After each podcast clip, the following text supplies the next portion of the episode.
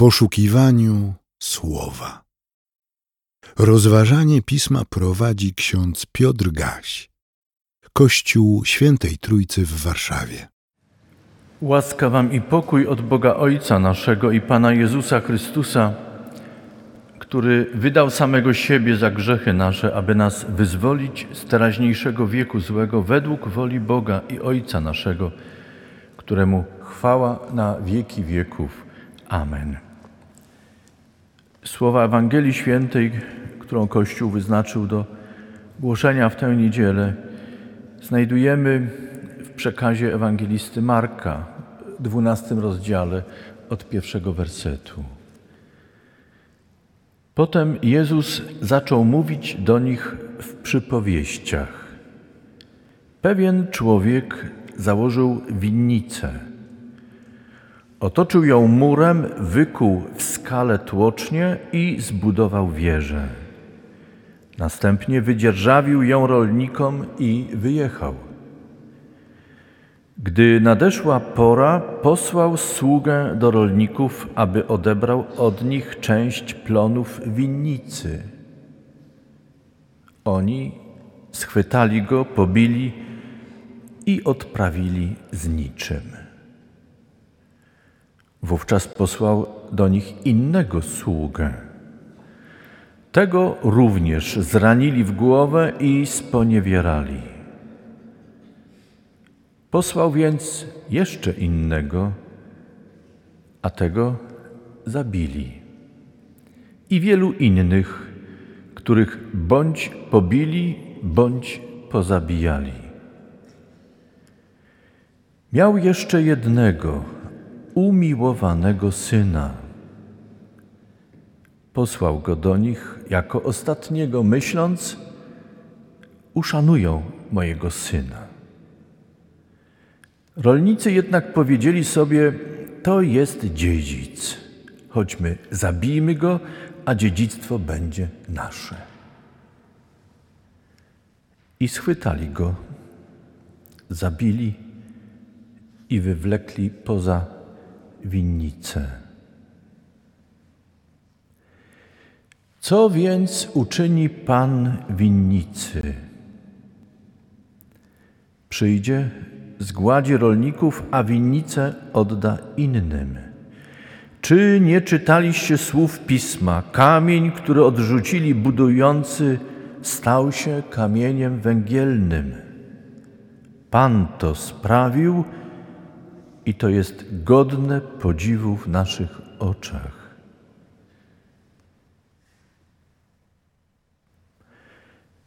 Oni zaś zastanawiali się, jak Jezusa schwytać, lecz bali się tłumu. Zrozumieli bowiem, że przeciwko nim powiedział tę przypowieść. Wtedy zostawili go i odeszli.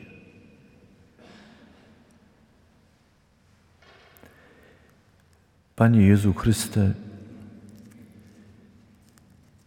przychodzisz także i do nas w tym dniu, w tej chwili, w tym miejscu. Znasz nas.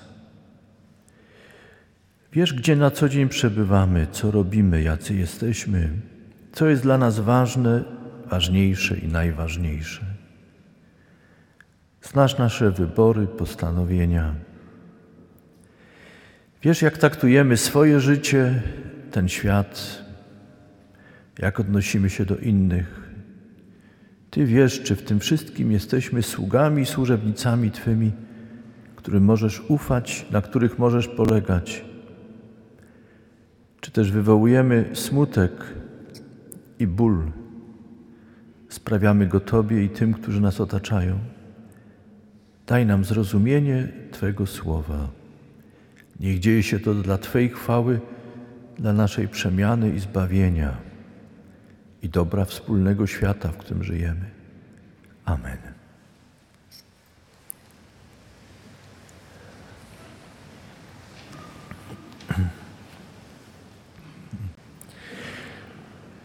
Siostry i bracia, na początku rozważania ustalmy, że Jezus przemówił w przypowieściach do otaczającego go ludu i przede wszystkim do uczonych w piśmie w Jerozolimie. Dwunasty rozdział mówi nam o wjeździe Jezusa do Jerozolimy, o powitaniu radosnym Jezusa i okrzykach. W tych okrzykach lud daje wyraz swojemu przekonaniu, że ten, który przychodzi, wjeżdża do Jerozolimy na y, źrebięciu oślicy podjarzemnej, jak prorok zapowiadał, jest przyobiecanym Mesjaszem. Panuje entuzjazm. Ewangelista Marek w tym rozdziale 12 również relacjonuje wejście Jezusa do świątyni i relacjonuje to, jak Chrystus zaprowadza porządek w świątyni.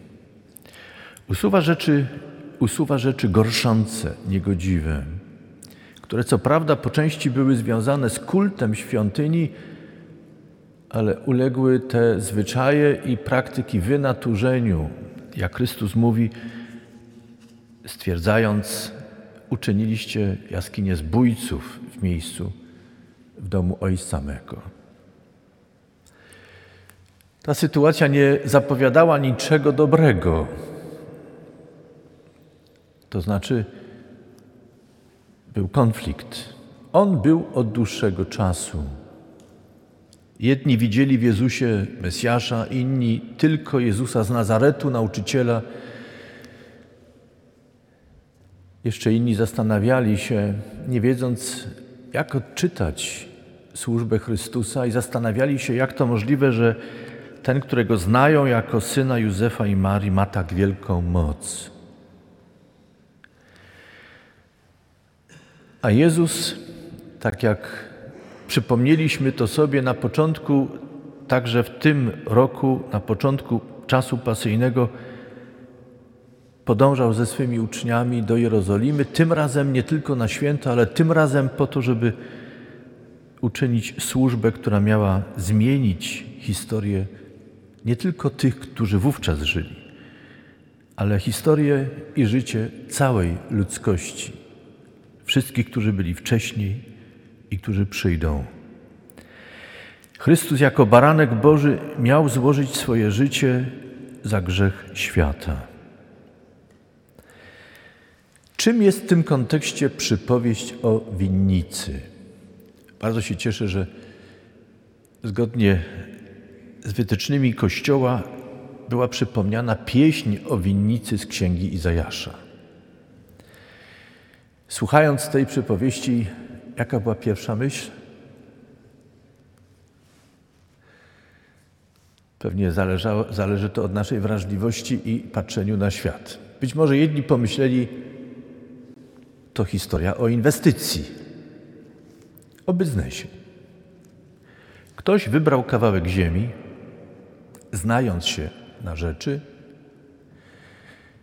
i sam lub przy pomocy pracowników ogrodził ten kawałek ziemi, wykuł w skale prasę.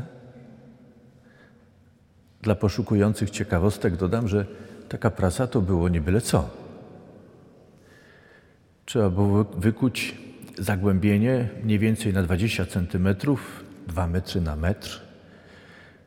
Potem wykonać rurkę albo dwie do zagłębienia dużo większego, które było niżej. W takiej tłoczni prasie wytłaczano sok z zebranych winogron. Spływał on do tego większego zagłębienia. Był to moszcz. A moszcz obok zboża i oliwy był jednym ze znaków obfitości i błogosławieństwa. Decydował o życiu, o przeżyciu. Ktoś, kto zainwestował w nową winnicę, szukał więc sposobu nie tylko, by zarobić, ale przede wszystkim, by nieść dobro tym, którzy go otaczali. Pan, jak czytaliśmy w pieśni z Izajasza, powierzył to dobro sługom swoim, wieśniakom. Oni zrobili z tego zły użytek i okazali niewdzięczność. Nic nie dając, nie inwestując, korzystając z dobra, okazali się niewdzięcznikami. W czasach Izajasza ta pieśń odnosiła się do określonej historycznej sytuacji. Padają w tej pieśni u Izajasza bardzo poważne pytania. Pamiętamy je? Co jeszcze można było uczynić dla mojej winnicy, a czego nie uczyniłem?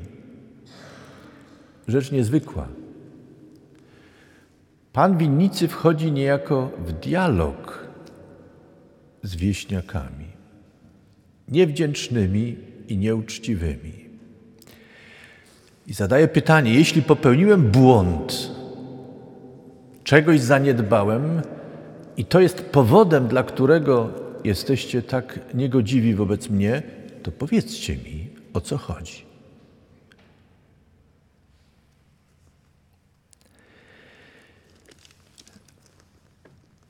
Nie odpowiedzieli.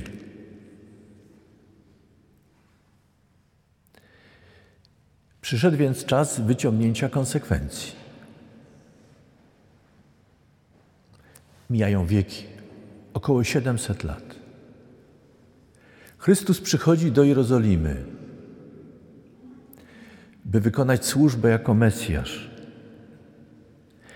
Tymczasem przede wszystkim religijna elita, przywódcy, ale także niektórzy z ludu zachowują się jak słudzy z tej pieśni o winnicy, o której mówił Izajasz. Czy Chrystus uprawia biznes, interes? Czy tylko o to chodzi w tej pieśni? Nie, siostry i bracia. Bóg nie uprawia z ludem swoim ani z nikim w tym świecie biznesu. Co wcale nie oznacza, że biznes musi być czymś złym. Kiedy zajrzymy do poezji, do pieśni miłosnych Starego Testamentu, odkryjemy, że między innymi w pieśni nad pieśniami winnica jest utożsamiana z wybranką, z kochaną osobą. A ten, który ma tę winnicę, wybrankę, troszczy się o nią, dba o nią. To metafora miłości. Jeżeli dobrze wczytamy się zarówno w pieśni z księgi Izajasza, jak również w przypowieść Jezusa o winnicy, odkryjemy, że to nie jest pieśń o interesie. To nie jest pieśń o rozliczeniach.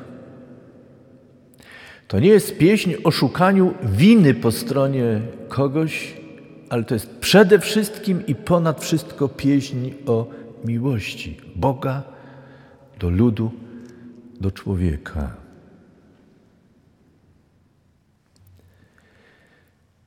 Pamiętacie historię? Jestem przekonany, że tak. Przepraszam za to pytanie. Na pewno pamiętacie inny obraz z pierwszej księgi rodzaju, kiedy Bóg posadził ogród Eden. Pamiętacie, prawda? Jest tam wyraźne stwierdzenie, że Pan, Stwórca, stwarzając człowieka, posadził dla niego ogród Eden z wszelkim dobrem. Potem postawił człowieka w środku tego ogrodu, powierzył człowiekowi ten ogród, aby go uprawiał i strzegł. Cały ogród był dla niego. A jednocześnie Stwórca wytyczył pewną granicę. Powierzając wolność i odpowiedzialność człowiekowi, wytyczył też granice. Ktoś zapyta, co to za wolność, skoro jest granica? A ja zapytam, czym jest wolność bez granic? Odpowiadam, dowolnością, w której nie ma żadnych reguł, staje się chaosem. I w takiej sytuacji wolność nigdy nie służy dobru, ale prowadzi do katastrofy. W ogrodzie Eden człowiek otrzymał wolność i odpowiedzialność. I Bóg lojalnie wytyczył granicę, która miała być dobrem dla człowieka, aby człowiek mógł korzystać z wolności, cieszyć się nią. I aby ta wolność nie zmieniła się w chaos, która, który doprowadzi do katastrofy. Jak potem się potoczyło, wiemy. To odpowiednik winnicy, o której śpiewał pieśń Izajasz. To odpowiednik ogród Eden, to odpowiednik winnicy, o której mówi Jezus. Bóg w swojej miłości dokonał wyboru, postanowienia, stworzył świat, wszelkie dobro z opisu stworzenia człowieka, zarówno ze starszego, jak i młodszego opisu, wiemy, że człowiekowi nadał wyjątkowe znaczenie w całym stworzeniu. Powołał człowieka do współpracy, choć wszystko może bez człowieka, dla miłości, którą okazuje całemu stworzeniu i człowiekowi, powołał człowieka do współpracy i oczekiwał od człowieka rzetelności, uczciwości, wdzięczności, dbałości. Co więcej, Stwórca dał przykład człowiekowi, jak należy poruszać się w całym stworzeniu, jak należy dbać o stworzenie. Wstrząsa zawsze mną to, kiedy czasem niektórzy chrześcijanie, broniąc swoich pomysłów, na obecność w tym świecie i mówiąc czasem o lewackich ideach głoszonych przez liberałów, przypominają, że przecież w Piśmie Świętym jest zapis o tym, że człowiek ma czynić sobie poddaną ziemię i całe stworzenie. Ktoś, kto dobrze wczyta się w teksty, odkryje, że to poddanie sobie ziemi ma być niczym innym jak poznawaniem ziemi. A przez to myśli, mądrości tego, który stworzył tę ziemię i cały wszechświat. A poznając całe stworzenie, mamy okazywać stale wdzięczność Bogu. Jeszcze mocniej i piękniej dbać o całe stworzenie. Jeśli więc zachowujemy się w sposób nierozsądny, nieroztropny, choć coraz lepiej i coraz więcej wiemy o całym stworzeniu, jeśli widzimy tylko w tym świecie biznes, jeśli tylko kierujemy się zachłannością i eliminujemy wszystko, co Boże, co Bożą myślą, Bożą mądrością, co Bóg okazuje w całym stworzeniu i w naszym życiu, Jesteśmy niegodziwcami. Jesteśmy tymi sługami, którzy niszczą, tępią wszystko, co Bóg nam przypomina w swojej mądrości.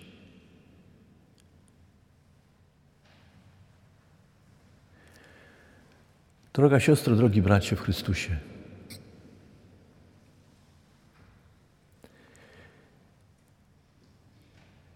Dzisiaj pada ważne pytanie. Pytanie, które miało swój kontekst historyczny, ale to jest pytanie aktualne także dzisiaj. I proszę Cię, mówię też to do siebie, proszę nas wszystkich, byśmy postawili sobie pytanie, co Bóg jeszcze miał zrobić i przygotować dla nas, byśmy dostrzegli, że nasze miejsce w tym świecie nie jest przypadkowe że jest dobry i łaskawy. Jakich słów jeszcze Bóg ma używać w stosunku do nas i do całego świata, by nam pokazać, że jesteśmy samobójcami? Niszcząc to, co Bóg w swej dobroci dla nas przygotował. Popatrzcie, stale to przypominam przy różnych okazjach. Przyszliśmy na ten świat i pytam, przynieśliście coś ze sobą? Czy ja przyniosłem coś ze sobą? Wszystko, co jest, jest wcześniej przez Boga darowane.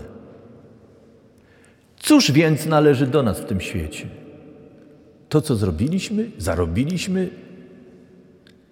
A kto ci dał rozum? Kto ci dał ręce? Kto przygotował dla każdej i każdego z nas to wszystko w oparciu o co możemy gospodarować, działać?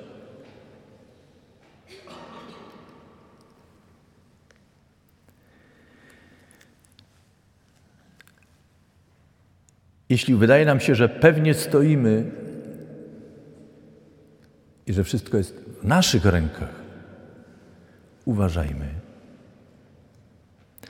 Uważajmy, bo wcześniej czy później przyjdzie taki moment, kiedy będziemy musieli wszystko wypuścić z naszych rąk.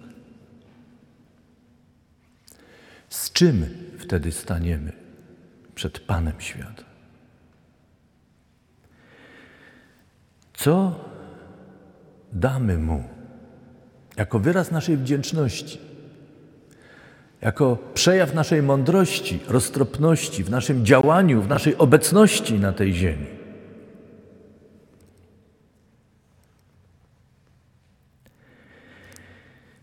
Niezależnie od tego, jakie mamy poglądy polityczne, ekonomiczne, społeczne, Niezależnie od tego, skąd przychodzimy dziś na to miejsce, albo z jakiego miejsca słuchamy, oglądamy transmisję, proszę, żebyśmy zwrócili uwagę na pieśń Izajaszy. Zwrócili uwagę na przypowieść Chrystusa. Uświadomili sobie to, co apostoł Paweł nam przypomina, który mówi o łasce. Jak wielką łaskę Bóg okazał nam, ludziom. Nie tylko zainwestował w nas, przede wszystkim i ponad wszystko okazał nam miłość swoją. Jest bogaty. Wszystko, co jest, do Niego należy i tak naprawdę niczego od nas nie potrzebuje, z wyjątkiem jednego oczekuje miłości. Na miłość można odpowiedzieć tylko miłością. Jeśli ktoś kocha i nie spotyka się z wzajemnością, jest wtedy rozczarowanie, zawód, ból. Pan Jezus mówi: Kamień, który odrzuciliście, jest kamieniem węgielnym. Pan postawił ten kamień i to jest cudowne. O czym Chrystus mówi, powołując się na proroctwa?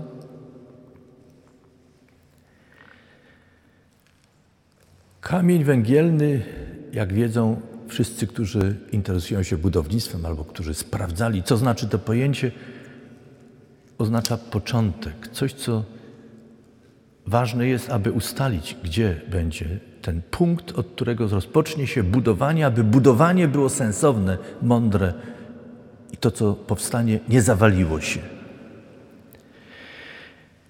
Bóg jest kamieniem węgielnym.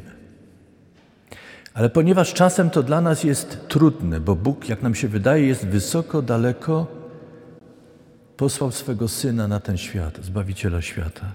Jego uczynił widzialnym kamieniem węgielnym abyśmy patrząc na Niego, idąc w Jego ślady, budowali, żyli mądrym, roztropnym życiem, abyśmy kiedyś, odchodząc z tej ziemi, kiedy będziemy musieli wszystko wypuścić ze swoich rąk, nie mieli poczucia, że nasze życie zawaliło się, było nic nie warte, bo budowaliśmy źle, niegodziwie i nie zasłużyliśmy na nic innego, jak na Boże karanie.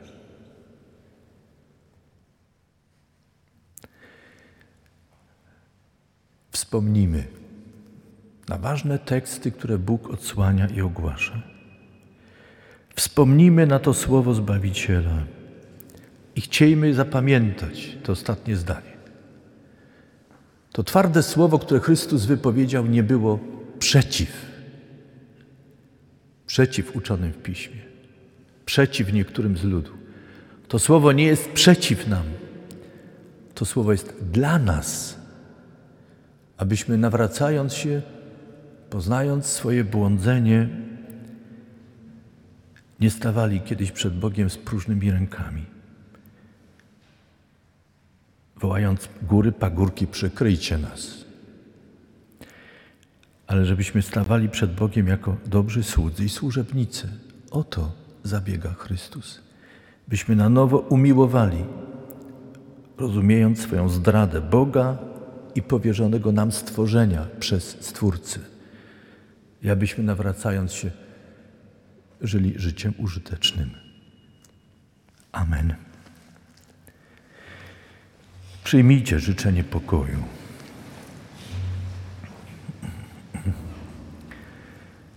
A pokój Boży, który przewyższa wszelki rozum, strzec będzie serc waszych i myśli waszych w Chrystusie Jezusie, Panu i Zbawicielu naszym. Amen. Więcej materiałów na www.trójcawaw.pl